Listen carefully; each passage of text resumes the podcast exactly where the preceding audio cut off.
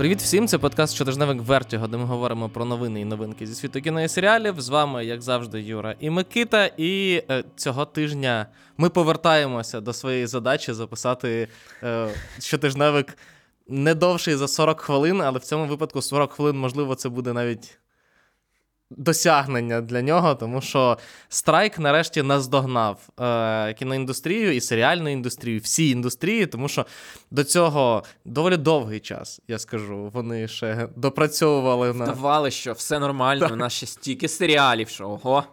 Так, а зараз немає нічого в прокаті, немає нічого в, в серіальному прокаті. Залишаються тільки Ворнери, які тримали Вонку і Аквамена на грудень і, і дотримали їх.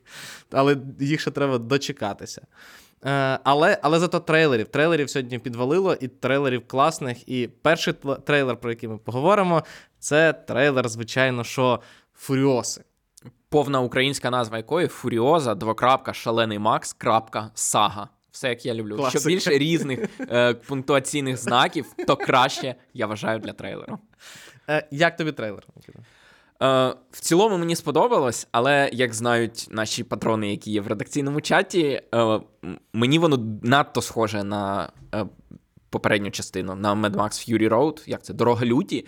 Воно прям майже повторюю один в один деякі кадри. Знову ця погоня через пустелю. Знову е, ми бачимо цього несмертана Джо, тільки молодшого. Е, знову є якийсь там, здається, без цього, без гітариста було Ще не бачили. разу. Але да, можливо, гітарист знов таки є. Але е, мені. Це, власне, єдине, що різануло. Типу, виглядає класно, стильно, е, піщано, але дуже схоже, дуже схоже на те, що ми бачили 9 років тому. Я зі свого боку.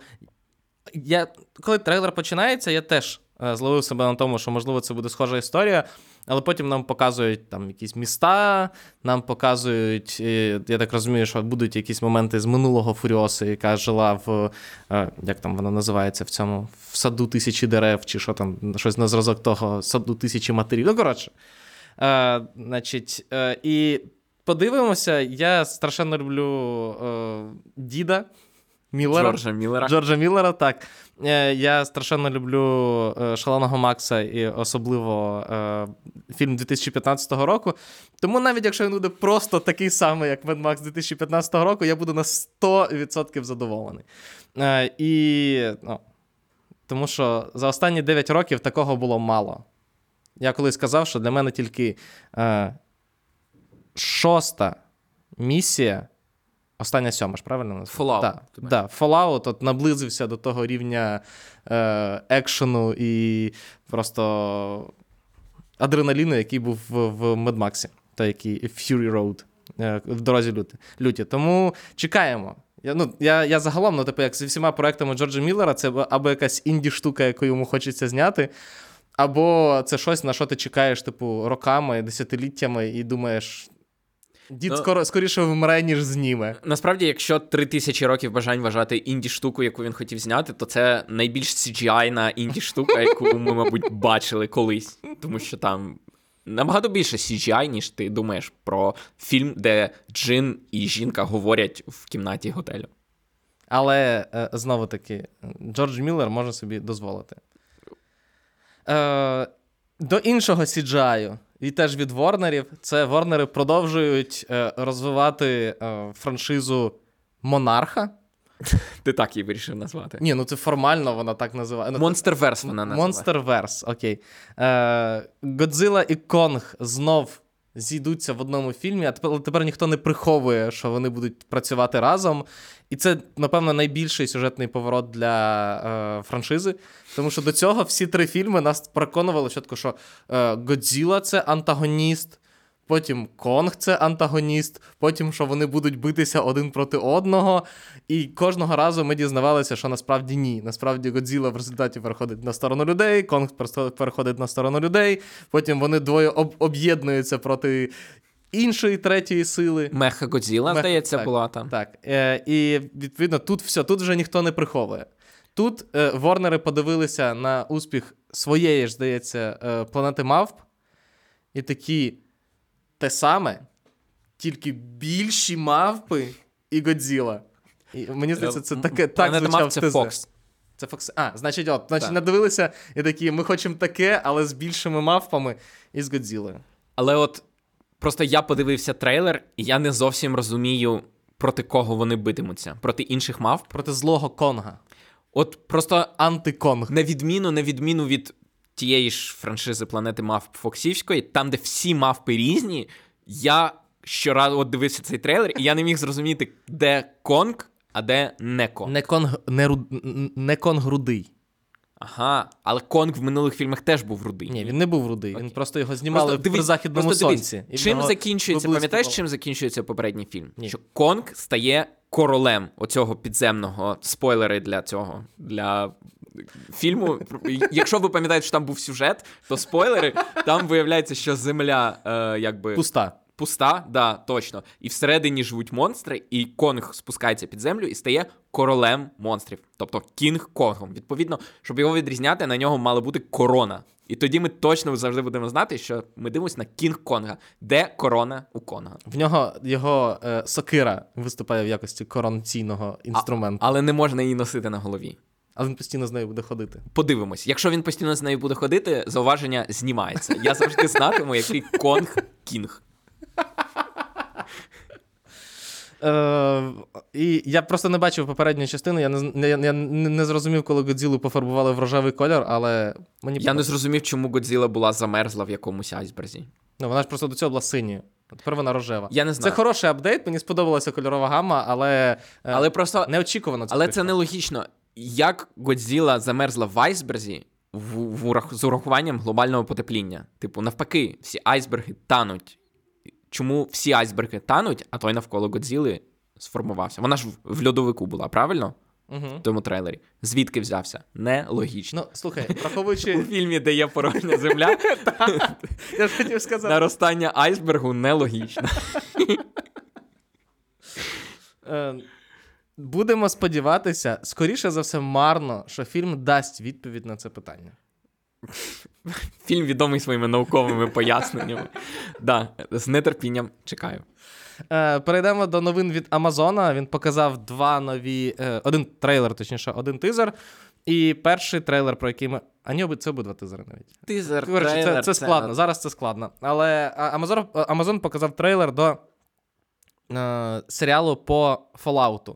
Нарешті Amazon почав використовувати ті, ту е, інтелектуальну власність, яку він накупив протягом останніх скільки трьох років. Поки ми з Бо воно ведемо робиться, цей- бо воно робиться. Поки ми з стільки Микитою часу. веде- ведемо цей подкаст, Amazon накупив стільки всього і нарешті почав е, викладати. Ну, нарешті доробили. Тобто, я ж кажу, колись я сказав, що Amazon це мій улюблена, моя улюблена стрімінг-платформа через три роки. І відповідно, ми вже бачимо, що вона наступає. Fallout — це не моя. Ну, я жодних почуттів до Fallout не маю, бо я не грав у жодну гру, нічого про нього не знаю, крім того, що там є оця атмосфера е, бункеру підземного, і взагалі це, е, наскільки я знаю і розумію, можливо, це не так, бо я не грав. Але, типу, класичний Fallout — це поєднання, е, як це. Nuclear Panic 60-х років з таким, от, скажімо так, навіть 50-х років з такою от ідилією, це те, що називається приміського життя, такі будиночки і так далі, але ядерний апокаліпсис при цьому. І воно, типу, накладає цю от страх.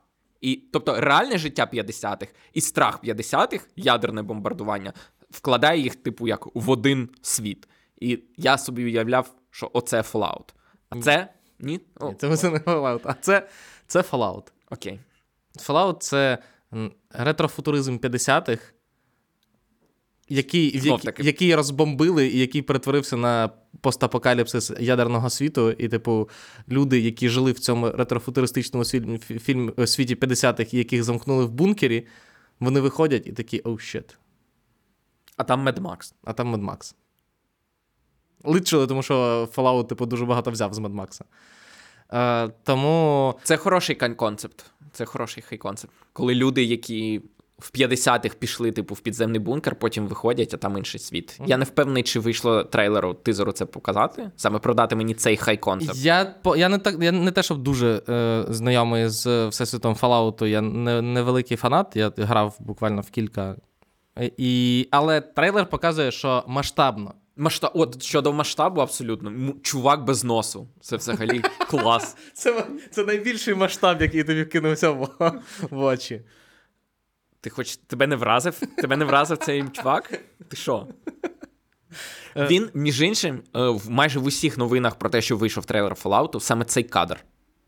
Можливо, це. Ми ми знаєш, як два два, два, два тіпа, які взагалі типу, не знаємо про що говоримо. І такі, можливо, цей е, безносий чувак дуже важливий для фанатів Fallout. Я не знаю, але виглядає класно. Ми, як, ми, Дивіться, якщо ви фанат Fallout, такі, як ви взагалі можете не не могли не підготуватися до цієї новини і не пройти Fallout? Пройшовши всі ігри? Так, поговорити. Е, ми говоримо про цей трейлер з точки зору людей, які або погано знайомі, або не знайомі з всесвітом Fallout. І Тому, на яких... Якщо якщо ви фанат Fallout, і ви, типу, подивились цей трейлер, і вам сподобалось, напишіть в коментарях. Вам не сподобалось, напишіть в коментарях. От, і у нас буде плюрі... плюралізм думок. Да, Ми принаймні зрозуміємо, як ставляться люди, скажімо так, інтерес яких е, змусив Амазон купити так. цю штуку. Бо знімається в цьому ж прикол. Що, типу, якійсь малій групі людей дуже щось подобається, знімають фільм для дуже великої групи людей, а потім та маленька група пред'являє на нього права. Або претензії. Або претензії. Е, Ще один е, серіал, який відомий, найвідоміший, найбільший е, серіал Амазона це, звичайно, The Boys. Або хлопаки, або, я не знаю, легені, або пацани. пацани.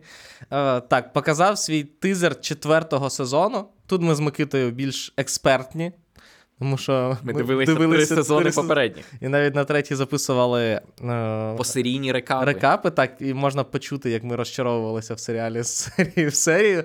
І четвертий сезон. Що ти скажеш про тизер, Микита, взагалі?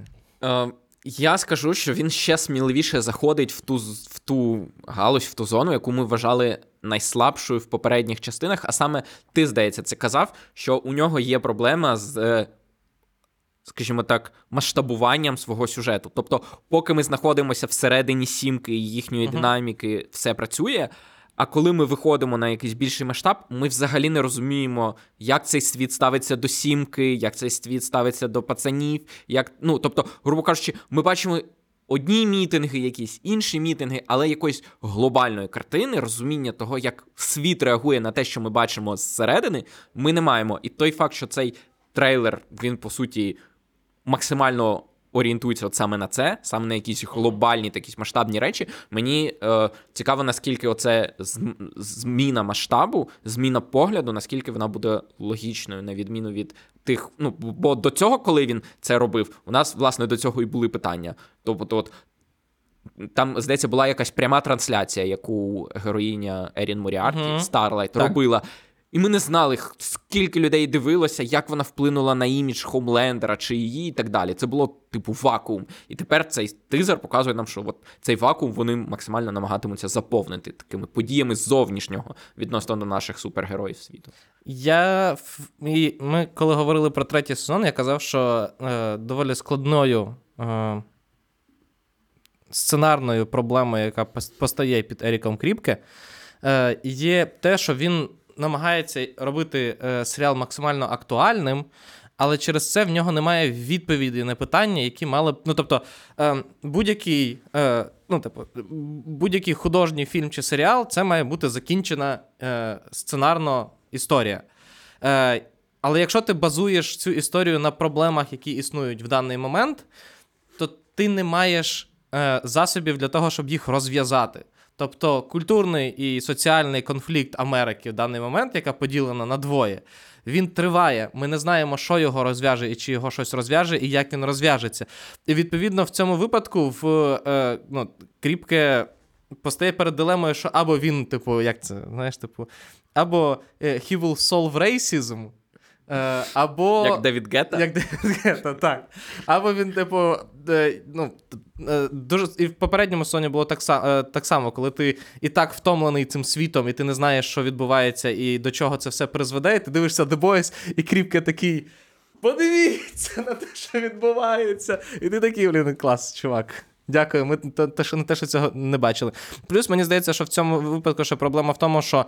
Е, Ну, Для ілюстрації певних е, популярних наративів е, Кріпке все-таки, знаєш, він починає формувати е, багато в чому уявний, уявну ситуацію. Тобто в в інтернетах, скажімо так, е, да, все доволі чітко. Там поділ Америки на дві, е, ну там, типу, на як сказати, на, два табори. На два табори, так і так далі.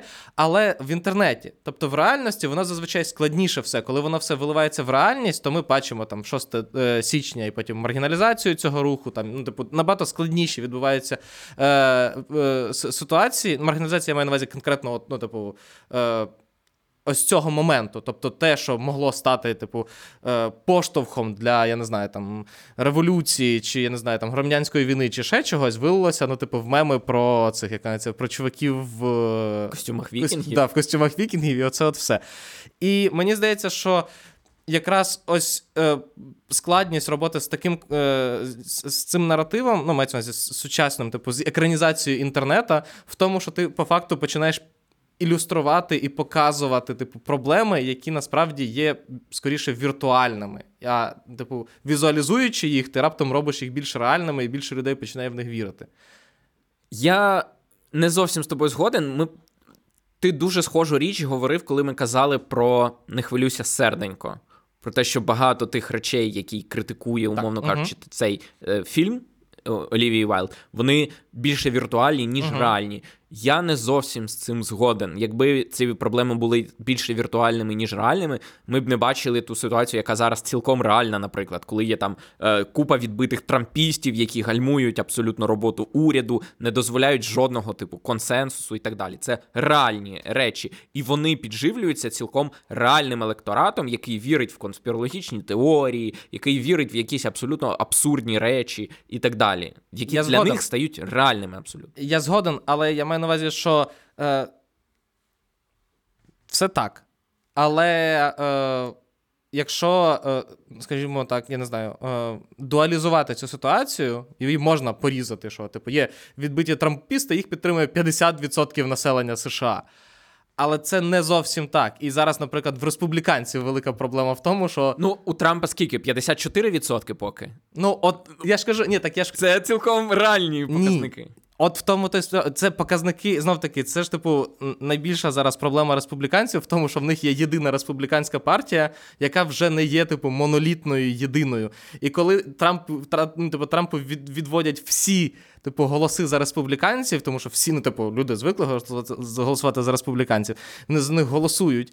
Але. Е, велика кількість типу республіканців вже не представляє, ну, тобто між трампістами і там, типу, поміркованим крилом республіканців є величезна різниця, яка часом, типу, перескакує через демократів, і вони не знають, що з цим робити. А ну, типу, я знову таки, я не знаю, можливо, кріпки зробиться набагато розумніше і цікавіше. Це так, це е, лише гіпотези. Але я маю на увазі, що якраз просто цей, типу, дуже е, чорно-білий розділ е, е ставити, по тому, що, типу, от є Трамп, якого підтримує підтримує, типу, 50% американців, які просто жадають крові, е, я не знаю, євреїв і всіх лайк, всіх Всі, євреїв, хто не мусульман християни. Так, і білих християн часом теж, якщо вони раптом не той конфесії. Не той конфесії, або якщо вони не то е, в них е, вони, я не знаю, гомосексуальні, або просто належать до е, ЛГБТ е, плюс спільноти. Тобто. Але це не зовсім так. Але подивимося, що в, що вийде у у, у Кріпка в четвертому сезоні. Третій сезон, звичайно. Я підозрюю, що це буде знову те саме, що і в третьому сезоні. Те, що ми каз... те, що було в другому сезоні, те, що було і в першому сезоні. Ну, не я не впевнений, що мені здається, перший сезон він якось більше був про. Він свіжий був. Можливо, але перший сезон був конкретно про те, що, типу, ви думаєте, що супергерої так, круті, я згоден, я згоден. а вони, типу, козли. А вже третій сезон, типу, ви думаєте, що вони козли, а вони фашисти взагалі. Мені знаєш, що цікаво. Це в другому було, ні? В другому. Ну, а ну в другому, да. А в третьому. А в третьому вони такі. Пам'ятаєте, що вони фашисти? Так от так і є. Це правда. So true. Знаєш, що мені цікаво? Ти ж пам'ятаєш, хто один з перших е, гучних е, голосів, який сказав, що супергероїка це суперфашистська штука? Це наш батя Алан Мур, який ще здається в 90-ті сказав, що супергероїка це це фашизм. Типу, будь-яке ствердження, що є люди кращі за інші, є суперлюди, це буквально фашизм. І відповідно мені цікаво, враховуючи наскільки Алан Мур ставиться до всіх творів. До всього. До всього, да. Він отримує задоволення, що нарешті його думка про те, що супергеройка це по суті е, протофашизм, це виховання дітей, людей в дусі фашизму, що воно вже стало по суті найбільшою франшизою Амазона. Він задоволений тим, що його думка тепер супермейнстрімна, чи ні? Мені здається, Алан Мур вже не живе в нашому світі. Він пише якісь там свої книжки на мільйон сторінок, ктулху викликає. Ну, типу, в нього свої задачі, я не думаю, що його цікавлять. Ну, Тобі ж десь в глушині в Англії живе. Ну так. Да. Але якби якби хтось дійшов до його хатини, знаєш, дійшов до хатини, відкриває бородати Алан Мур, йому кажуть: тепер всі вважають, що супергерої це фашисти. А він він їм каже: fuck off, і закриває да, двері. Це правда. Але але мені ну, приємно. Ну, Тобто, попри всю його ексцентрику, я вважаю, що Алан Мур дуже класний мужик, і, і, і у нього правильні хороші ідеї, і що супергерої, можливо, і справді фашисти. Є. Е, перейдемо до новин.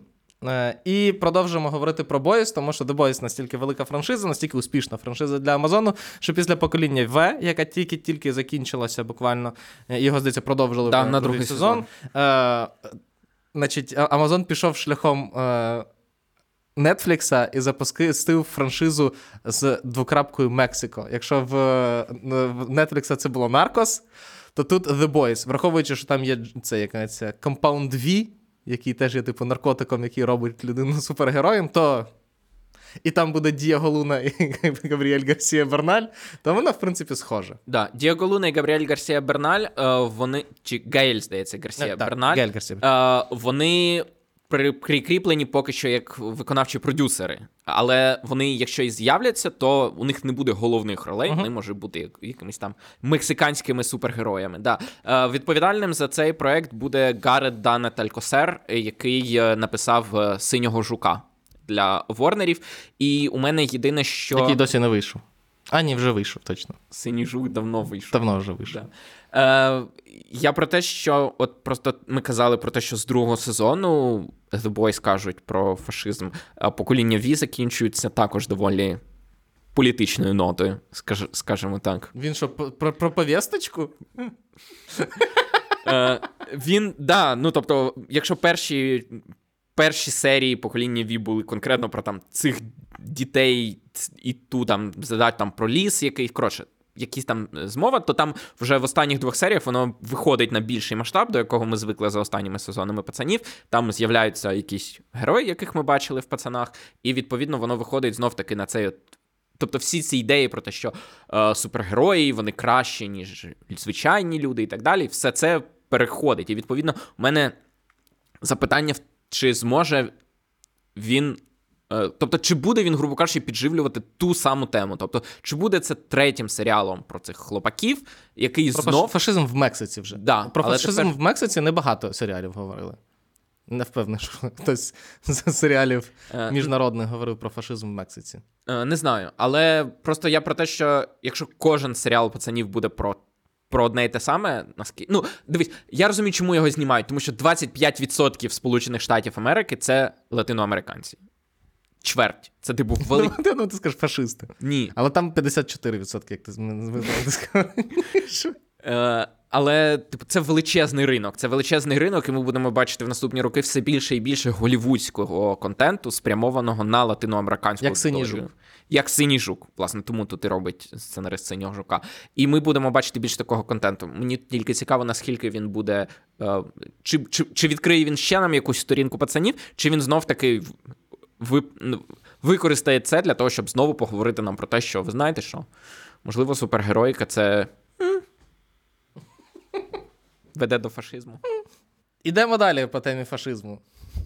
Таке життя. Таке, таке життя.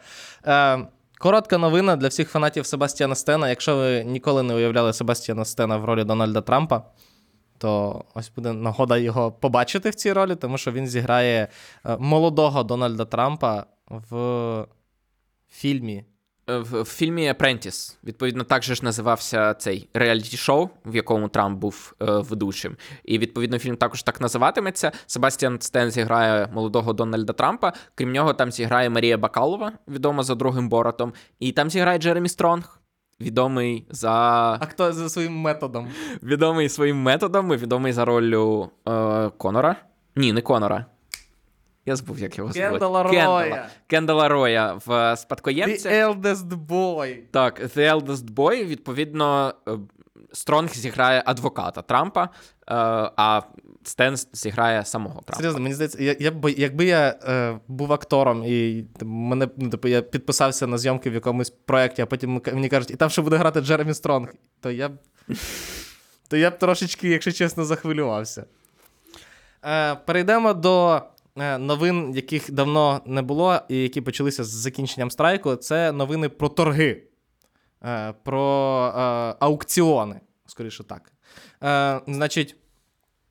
Новий е, проект, навколо якого всі танцюють, це е, екшн-комедія з Райаном Рейнольдсом, звичайно, і Ченнінгом Тейтумом, яку знімуть е, брати Ні, які до цього зняли загублене місто з Ченнінгом Тейтумом і Сандрою Буллок, і е, люди, яким Амазон заплатив мінімум 15 мільйонів, щоб вони посиділи на місці тихенько, і потім пізніше їм зняли. Е, Masters of the Universe. Masters of the Universe, потім е, 15 мільйонів закінчились, і вони пішли до Амазона. Навпаки, Netflix їм заплатив. Ну, правильно. Якщо, але вони 15 мільйонів. Казав, Amazon їм заплатив. Ні, ні, да, Netflix їм заплатив, а тепер їм платить Амазон. Да. А вони, е, можливо, для Амазона, можливо, для Netflix, а можливо, хто там ще? Да, для Ворнерів. Для Ворнерів знімуть, знімуть цей фільм. Да, і зараз ідуть. е, Зараз ідуть торги е, за сам проект. Відповідно, е, Ворнери запропонували по 20 мільйонів Рейнольдсу і Тейтуму. А е, Netflix і Amazon запропонували 50 мільйонів на двох, які вони поділять так, як вважатимуть, chaos, знаєш? да, вважатимуть за потрібне. Відповідно, е, як Юра сказав, займатимуться виробництвом їхні власні продюсерські компанії, і брати Ні також отримають там десь до десятка мільйонів кожен. Тобто, грубо кажучи, цей фільм коштуватиме 60 мільйонів бюджет. Мінімум. Тільки да, тільки це три актори, ну два актори і дует режисерів-сценаристів. Причому, як кажуть, е, він ще не дописаний до кінця. Тобто, якби є ідея, є прив'язані актори, але це не те, що вже фінальний сценарій, і він так і буде зніматися. Тобто, студія, яка його купить, вона ще буде допрацьовувати з е, братами ні. Брати сценарій. ніше будуть сидіти рівненько тихенько і отримувати свої гроші. Відповідно, у Амазона, мені здається, є перевага, тому що вони Гроші? е, і гроші. Це, до речі, та перевага, якої немає у Ворнерів. Це найбідніший зараз е, з усіх мейджорів, просто тому що у нього все, що є, це Це гроші, які Discovery отримує зі своїх е, цих... з, Shark Week і, і, і, і, своїх, і своїх реаліті-шоу. Так, тому що це, по суті, єдиний. Е, Постачальник контенту, який продає тільки контент. Так. У всіх інших є якісь інші джерела фінансування або якісь багаті корпорації, які їх контролюють. І відповідно так, одна перевага Amazon це гроші, якої немає у Ворнерів, а інша перевага це те, що вони купили інший, ну буквально минулого чи позаминулого тижня купили інший проект братів Ні, саме Masters of the Universe. Відповідно, там вже ми знаємо, що, скажімо так, якщо є Але я не спільний думаю, що проект брати одної- ні тут е, е, тентпол, скажімо, цього проекту. Ну, це правда. Е, але е, мені, до речі, Netflix це теж компанія, яка робить тільки контент. Да, але у неї величезна, типу, база абонентів, з якої вони тягнуть гроші, і величезна кількість венчурних капіталістів, які туди вклали гроші. Я згоден. Е, але е, мені подобається позиція Netflix. Після червоного повідомлення і сірої людини все. Досить. Там є новий фільм з Рейнольдсом і Тейтомом, який буде коштувати мінімум 60 мільйонів. Ми, ми, за, ми, ми купуємо, ми купуємо. Е, інший, е, е, значить, е, Тентпол, Тент- який Netflix виграв. так, який Netflix виграв, це ми колись з Микитою говорили, що е, здається, хто там. Е, чи то Universal, чи то. Ні, е, Searchlight, Fox Searchlight, Disney виграв е, в лотерею, коли підписали Taylor Swift. Дебютний режисерський да, проект Taylor Swift вийде як фільм Searchlight. Так, е, а тут от Netflix вхопив, можливо, навіть більшу, скажімо так, я не знаю, я не придумав. Коротше, Netflix купив фільм, в якому головну роль або одну з головних ролей, зігра... точніше, одну з головних ролей зіграє Кім Кардаш'ян. І не просто, тобто, як камео, а це проект, в який Кім сама вписалася, і в якому буде продюсеркою. І, звичайно, що одним з.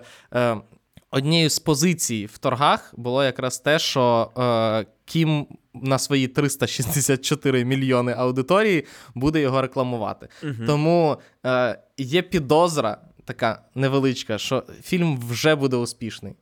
Е, подивимося, Netflix точно на це розраховує, бо він виклав, е, не називають які гроші, але написано, що доволі великі гроші, і він знов таки виграв за нього торги. Е, але сам сюжет невідомий. Відомо тільки те, що от Кім гратиме. П'яте колесо, бо фільм називається П'яте колесо, я не пам'ятаю, ти казав чи ні. Фільм називатиметься П'яте колесо, і саме Кім гратиме оце п'яте колесо в колективі подружок. Відповідно, вони ще будуть кастити, я думаю, відомих також акторок, які зіграють колектив е, подруг. І відповідно, Кім буде таким п'ятим колесом в цьому колективі. Конкретніше про сюжет ми нічого не знаємо. Самоіронічна роль. Підозрюю. Підозрюю самоіронічна роль. Е, Остання новина, про яку ми велика новина, про яку ми говоримо сьогодні, це те, що нових це новини нових проєктів. Так. Про нові проекти. А, точно, це навіть невеликі новини. Новини невеликих великих новин на, нема на, на сьогодні не було. Да. Так. Е, Тому, значить, е, творець Локі, шоуранер Локі. Не, не шоуранер. Марвел Марвел заборонено казати це слово. Так. Головний сценарист. Було, заборонено було донедавна. Головний сценарист Локі Майкл Волдрон напише е, месників нових. Ті, які мали бути Канг, е, династією Канга, але на даний момент, як ми знаємо все ще під питанням, і тому. Не знаю, до цього е, до проекту був підписаний сценарист Квантоманії. Да, Джеф Лавнес. Джеф Лавнес, і це знову таки. Ми з тобою вже багато разів казали, що Файгі просто тусує свою колоду сценаристів і розкидає її. І це дуже відрізняється від попередніх умовних месників, коли до яких які були скоріше наслідком, кульмінацією типу роботи. Е, всіх, скажімо так. Тобто, і коли Відон знімав перших, і коли брати Руссо знімали там другий, ну, третіх і четвертих, в першу чергу. Тут це доволі дивно, тому що е, ну, месники, як я не знаю, як пік, як фінал чергової фази, як типу об'єднання і велика, е, великий якийсь сюрприз і так далі. Зараз це виглядає, як типу, блін, не можемо знайти сценариста на це, якась намесників, і режисера не можемо знайти намесників, і не, не знати, що що там з тими месниками буде. Не дуже натхне, не, не дуже, не дуже надихає зараз історія з месниками. Це правда. Я думаю. П'ять років тому новина, що месники знайшли нового сценариста, була набагато помітнішою. А зараз, ну, месники ще не знаємо. Я, наприклад, досі не впевнений, чи вони вийдуть, і чи вийдуть вони саме в такому в так, в такому форматі, з такою назвою і так далі. Але да, Волдрона ви можете знати не тільки як сценариста Локі, але й як сценариста другого Доктора Стренджа, угу. і як сценариста фільму По зоряних війнах, якого не буде, який мав е, робити Кевін Файгі. Е, Так. До новин кастингів. Тімоті Оліфант зіграє в серіалі по чужому. Який робить Ноа Гоулі, той який зробив серіал по Фарго. Так, е, який вийде на FX і. І е, якщо ви дивилися чорний телефон і вам сподобалося, е, фільм е, Скотта Деріксона, заради якого він кинув е, Доктора Стренджа Доктора другого, Стренджа другого так, е, то друга частина після успішного прокату буде, і всі, е, хто зіграв в першій частині, включно з Ітаном Гоуком, повернуться. Так, фільм очікуємо в 25-му році. До того, що продовжили, що скасували цього тижня, Amazon продовжив Річера. Який є їхнім найбільшим, мабуть, серіалом, як з'ясувалося, тому що Більшим uh, The Boys? От в тому то річ, що uh, Нільсен, коли рахував, uh, коли виходив перший сезон пацанів, хлопаків, Нільсен ще не рахував хвилини переглядів. А коли вже почав рахувати, то Річер прорвався в десятку єдиний із серіалів Amazon. От. Продовжили на третій сезон. На третій сезон, так. І крім того, на другий сезон свої проекти Found і uh, The Irrational, про якого ми говорили. Про Found, мені здається, теж казали. Це про жінку, яка е, займається викраденнями дітей, тому що у неї в підвалі сидить, сидить викрадач, дітей. викрадач дітей. Точно так. Е, NBC продовжив серіали на другий сезон, і е, велика схема NBC, як робити успішні серіали, це притримати їх на півроку і вийти з ними в е, сезон після страйку. Коли, у всіх тільки реаліті-шоу і ігрові шоу, так. а у тебе є два процедурничка таких з 2010 да, 2007-2008 року. І да, вони отримали замовлення на другий сезон обидва. Нагадаємо, що в одному да, про викрадачку, точніше про розслідувачку викрадення дітей, а в іншому е, про детектива, який, точніше, про е, спеціаліста з біхевіористики, який може е, прогнозувати ірраціональну поведінку е, вбивці. Не, звичайно, Соу 2007 Да. з цим з, Менталіст, з теорією менталіст. менталіста і теорії брехні з цим з Тімом Ротом. Е, міні-рекапери. Наступні наші. І ми сьогодні трішки поговоримо про серіали, які вже виходять. Микіта, що там? Що в тебе? Або вийшли давно. Тому Або вийшли що давно. я цього тижня буду говорити про серіал, який вийшов минулого року, в У 20... 2002 році. 2022 році. А, він називається Гравці в оригіналі Players. Мгм. Це м, серіал Paramount+. А, Ого, як тебе занесло. да, да, скажи. Е, Це серіал зроблений людьми, які зробили американського вандала для Netflix. Угу. І це мокюментарі. Угу. Не вперше ми згадуємо сьогодні це слово в подкасті. Ну, Точніше, вперше, але не востаннє. Так. Е, Це, е, значить, починається як пародія на документальний серіал Останній танець з Майклом Джорданом. Але замість історії Майкла Джордана і Chicago Bulls е, вони розказують історію Крімчіза, професійного гравця в League of Legends. Угу. І е, я вважаю, що це дуже цікавий проект, тому що. От першу серію дивишся, і ти думаєш, що ну це чисто пародія, бо воно там е, так само врізані ці різні експерти, там коментатори, тренери, так само є коментарі самих самих учасників подій, гравців і так далі. Але замість е, баскетболу професійного вони говорять про професійних геймерів. Я не, не грав ніколи в League of Legends, мені взагалі не цікавий еспортс, але мені все одно дуже сподобалось, тому що дивись, в першу серію це працює, типу, як жарт. Що от вони ставляться до своєї роботи, до своєї. До гри, умовно кажучи, так само серйозно, як професійні спортсмени. І на цій контрапозиції воно працює як жарт. Але всередині серіалу насправді абсолютно серйозна, я не скажу драматична, але він ставиться до своїх персонажів серйозно. Тобто е, він не сміється з своїх героїв. Він не каже, типу, от, подивіться на цих смішних, типу, задротів, які там сидять і там грають на комп'ютері. І вважають, що це, типу, дуже спортивно.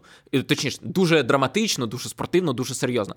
Він до них ставиться дуже серйозно, він дає їм бути повноцінними персонажами, і там є дуже багато. Знов таки, ті моменти комедійні, коли вони е, якось. Всі вони такі ексцентричні, е, воно працює як комедія, але водночас там є дуже багато класних, саме драматичних моментів, е, серйозних. І от цей, ну, те, наскільки е, балансує він між тонами, те, наскільки він балансує між пародією на останній танець, доволі прямою, те, наскільки він балансує між тим, що це комедійна історія, і те, наскільки він балансує між тим, що це серйозна справжня історія, де ніхто з персонажів не перетворюється на карикатуру. Тобто, от ти дивишся першу серію, ти вважаєш, що це все карикатурні персонажі, і в- але ти розумієш, що ні, жоден з них не є карикатурою. Вони всі справжні, вони всі, всі їхні ексцентричні якісь дії, всі їхні якісь ексцентричні, каламбурні, не знаю, перебільшені події, вони всі мають. Е, Виправдання, і там є.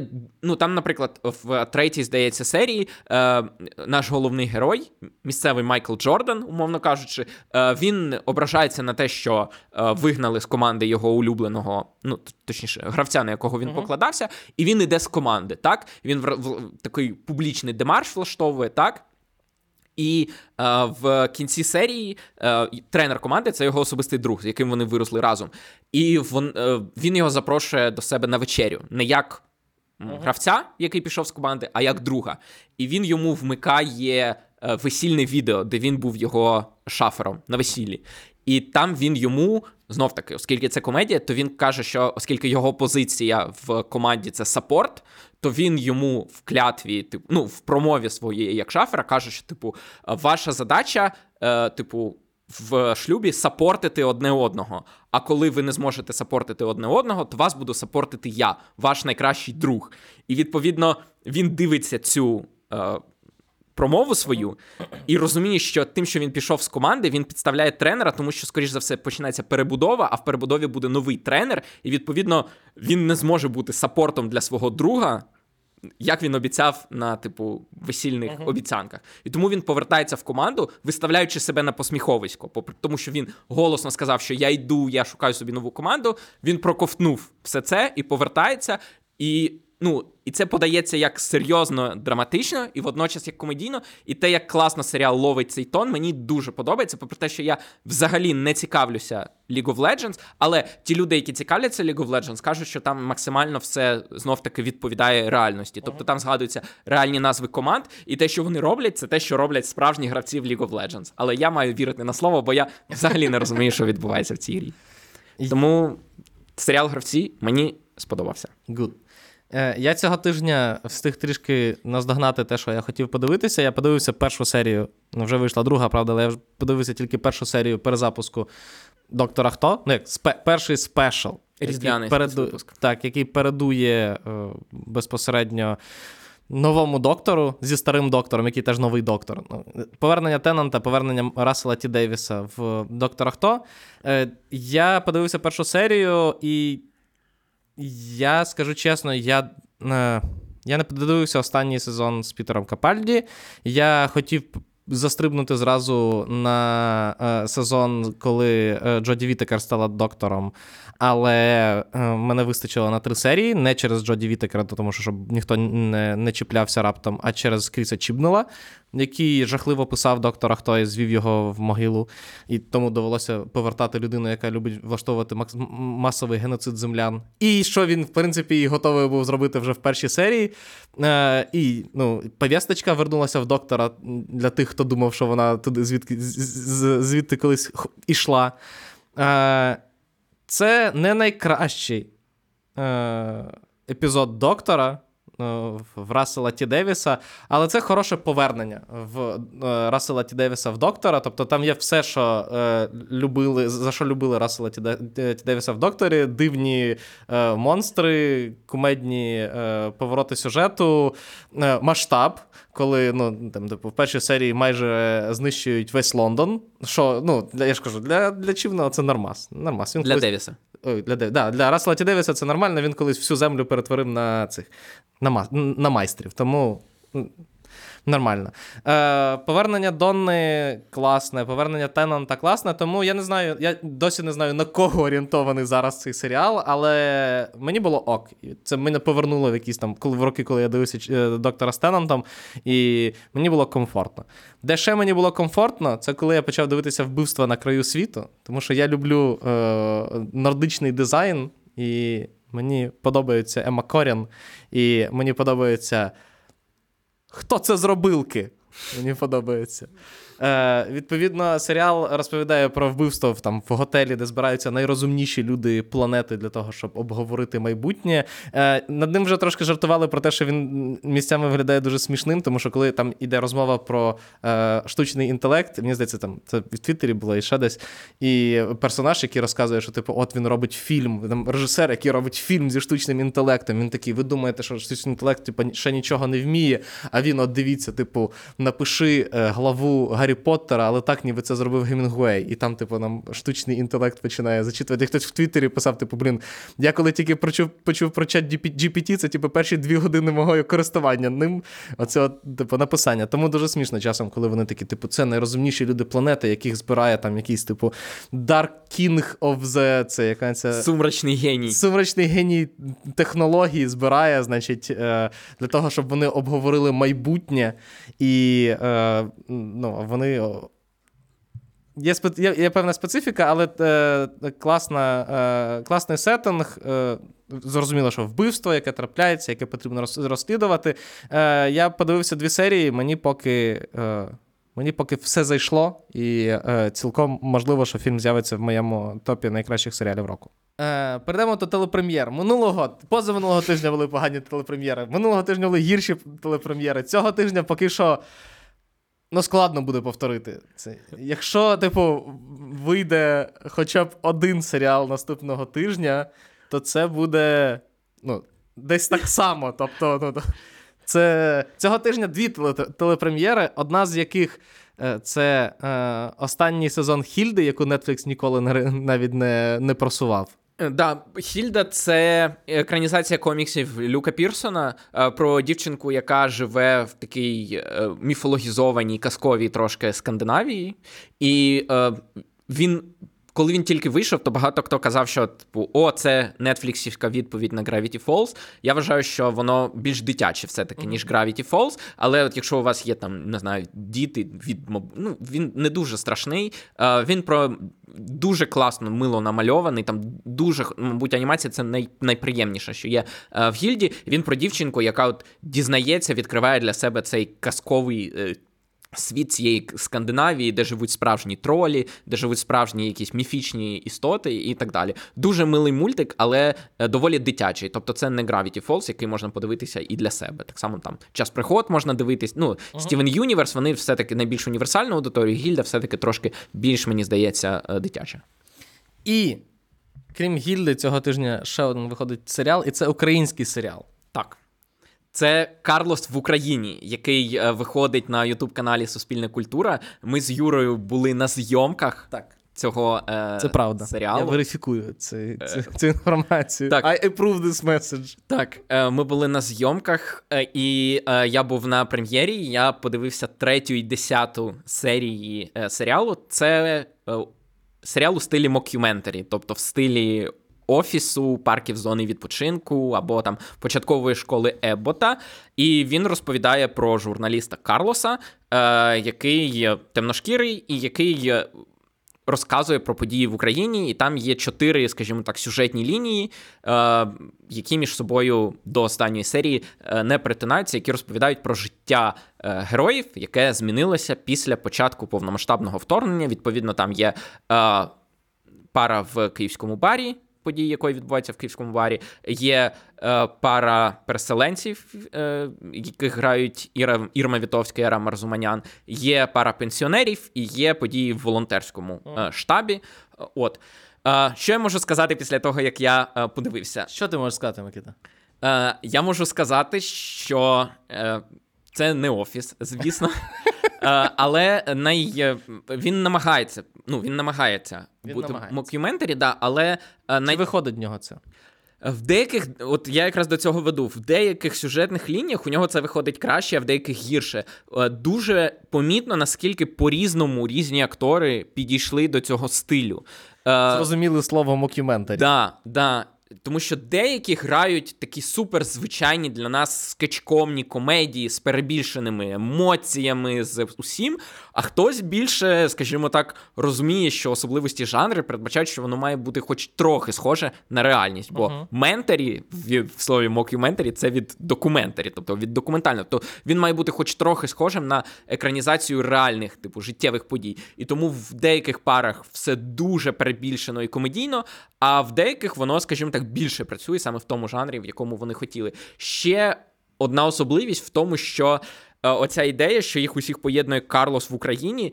Е, вони не завжди знають, що робити з Карлосом. І відповідно в деяких е, в деяких сюжетних гілках е, Карлос, ну скажімо так, якось взаємодіє з героями, а в інших він просто, грубо кажучи, стоїть в кадрі або сидить в кадрі поруч, тому що ну він же ж має там бути, оскільки він ніби як головний герой. Але по суті, е, йому там не знаходять місця. І тому, знаєш, як акторів, коли акторів вчать акторській майстерності. Або там ораторів навчають е, ораторської майстерності. Головне питання, що робити з руками, бо більшість людей не знає, що робити з руками. Uh-huh. І відповідно, коли ви бачите, як політики тримають руки, так, так, бо їх навчили, що з руками треба щось робити. Бо інакше когось вони гуляють, хтось їх засовує за спину і так далі. Відповідно, тут Карлос це такі собі руки серіалу, тому що не вони якби є, але не в усіх сценах вони знають, що з ними. Робити. Але е, в цілому можете спробувати, як у нас знімається, як як у нас е, спробували зняти мокюментарі. Е, відповідно, з понеділка на Ютубі е, Карлос в Україні. Е, до кіно на стрімінгах перейдемо. Три фільми. Цього разу. Е, над першим ми з Микитою вже жартували. Це сам Есмайл, який зняв містера робота. Е, замість того, щоб просто приходити на подкасти і розказувати і оцінювати серіали, да. він, як він це робить в The Watch зазвичай, він вирішив зняти черговий.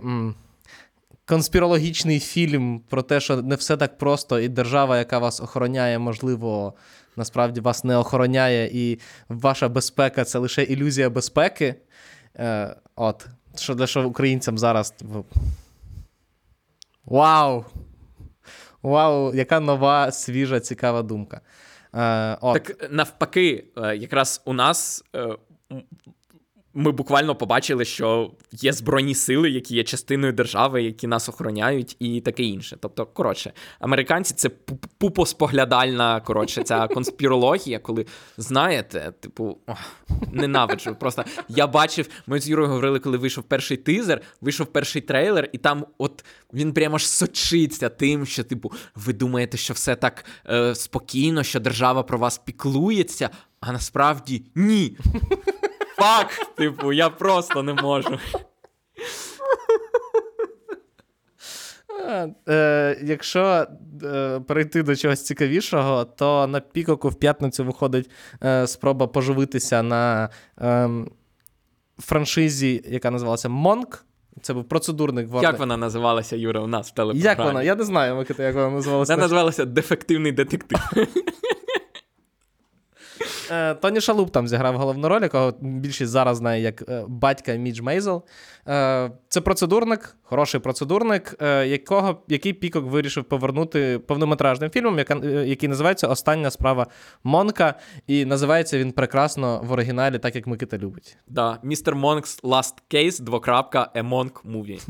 Тому, щоб всі знали, що якщо в назві є Монк, то це фільм про, про того Монк. самого Монка, який колись був.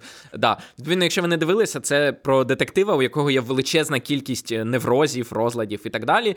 І там навіть в трейлері показують, що е, нарешті під час ковіду він став таким, як усі, бо всі почали е, бризкати руки антисептиками, всі почали переживати за соціальну відстань, менше типу доторків, контактів і так далі. І він в цьому світі, де всі такі, як він, він їм не заздрить. Так. І е, останнє це на Нетфліксі. В четвер виходить The Archies або гурт Арчі, і це історія, е, це болівудський е, погляд на е, комікси Арчі. Тобто, після того, як Netflix і CW знімали 7 років, чи 8 років, чи скільки там Рівердейл, так. Значить, Netflix вирішив зробити, продовжити це все. І це історія. Ну, це Болівуд знімає Арчі. От, от, якщо ви подивитеся трейлер, це виглядає прекрасно. Це виглядає... Воно ви ви ніколи не думали, але Арчі, комікси Арчі надзвичайно пасують Болівуду. Так, так. Пісні, танці, яскраво все, красиво, американізовано, але інді. Ну, коротше, це я не знаю, яким буде фільм, але трейлер прям. Да. Трейлер, трейлер класний. Класний. Чи будемо ми говорити сьогодні про український кінопрокат, Микита? Український кінопрокат цього тижня прям ну дуже е, слабко, тому дуже коротко. Три більш-менш прем'єри. Це, по-перше, пограбування по-українськи. Тому що його не вистачало. Пограбування по-українськи? Так, пограбування були в різних країнах. По, по, Це різ... правда. По, по-італійськи було точно, да. по-французьки було точно. Да. Е, Тепер пограбування по-українськи виглядає дуже дешево. Відповідно, все відбувається по суті в одному в, в одній кімнаті. В одній, в одному банковському Ось відділенні. Тут в одному банківському відділенні. Е, Так, відповідно, дуже перебільшено, скетчкомно, як як у нас звикли, як у нас знімають. Так, проблема не в тому, що вона відбувається в одній, в одній будівлі, в одній кімнаті. Ні, проблема не в цьому. Так, абсолютно. Проблема не в цьому. А, Але відомі обличчя є. А, Далі є кредит, кредитні пройдисвіти, французька комедія е, з Ноемі Мерлан е, про двох е, мужиків, які повуха в боргах, і вони ходять на зустрічі анонімних шопоголіків, і в сусідню, в сусідній будівлі проходить зустріч екоактивістів, і там наливають безкоштовне пиво. Вони приходять, е, втираються, скажімо так, в групу екоактивістів і вирішують на хви... підняти цих екоактивістів, щоб підняти заколот проти банків, тому що вони банкам висять купу грошей, і відповідно вони думають, що вони зможуть підняти цю хвилю проти глобалізації, проти е, глобального потепління і спрямувати його проти банківської системи, таким чином е, стерши свої борги перед банками. Вау. Да. Е, І виходить е, загадковий світ роботів, який мультик, і який примітний тим, що це частина найбільшої, е, мабуть, кіно мульт, мультфраншизи сучасності, яка називається Ведмедики Буні або Буні Берс. Це е, головний, е, головна анімаційна інтелектуальна власність Китаю і Китайської народної партії. Е, там вийшло Іронічно, що вона про ведмедиків, правда? Да, да. Да, е, Це вже дев'ятий повнометражний фільм у франшизі, а сукупна кількість серій про цих ведмедиків 728. І це, якщо вас цікаво, якщо ви хочете доторкнутися до. Але Сімпсони, мені здається, більші. В Сімпсонів немає 9 повнометражних мультфільмів, Але зато в них які є... вони по всьому фільму. Але зато в них є скільки? Три тисячі серій чи більше? Ну, у них багато серій, Юра, але Сімпсони знімаються з 90-х, а ведмедики 70. Буні тіль- тільки 9 років чи 10 років. І там вони вже стигли ого. Тому, якщо ви хочете доторкнутися до найбільшої інтелектуальної власності Китаю сучасної, З якоїсь причини. да, з якоїсь причини, то от загадковий світ роботів, але ти бачиш, у нас навіть не показують, ну, назва ніяк не підштовхує тебе до того, що це Там- дев'ятий фільм Про ведмедів. про, ведмедів. ведмедів. Загадковий Так. світ роботів. Це дуже дивна ситуація, коли наші, наші локалізатори не скористалися двокрапками. Да, ніяких двокрапок, але в оригіналі, да, там щось Буні Берс, двокрапка. Але да, дев'ятий повнометражний фільм, купа серій, е, найбільша мультфраншиза Азії. Все. На Да. цьому все. Дякуємо, що нас слухали. Е, Дякуємо нашим ЗСУ за те, що нас захищають і е, дають нам можливість записувати подкасти. Тому підтримуємо їх, донатимо, допомагаємо. Е, ми всі свої гроші з Патреона, з BuyMeACoffee, з Ютуба відправляємо на ЗСУ, тому що ну, як інакше.